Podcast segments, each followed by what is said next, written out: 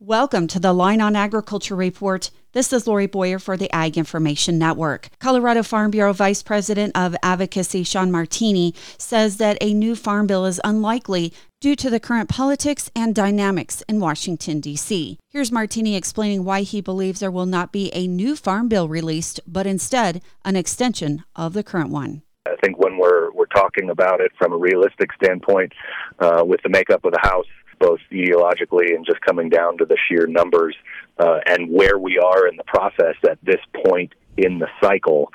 Um, with coming up to a September deadline, we're probably going to be looking at an extension of the current farm bill rather than a new bill uh, writ large, which is disappointing because there's a lot of things that, that can be and, and should be adjusted.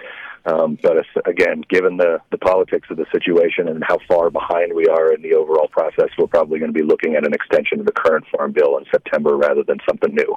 Sean Martini, Vice President of Advocacy with the Colorado Farm Bureau. Every five years, Congress passes legislation that sets national agriculture, nutrition, conservation, and forestry policy, commonly referred to as the Farm Bill. The Senate Ag Committee formally kicked off its Farm Bill process with field hearings in both Michigan and Arkansas last year. Hearings continued in November and December of 2022 and will continue in the early parts of this year. The current Farm Bill is set to expire on September 30th.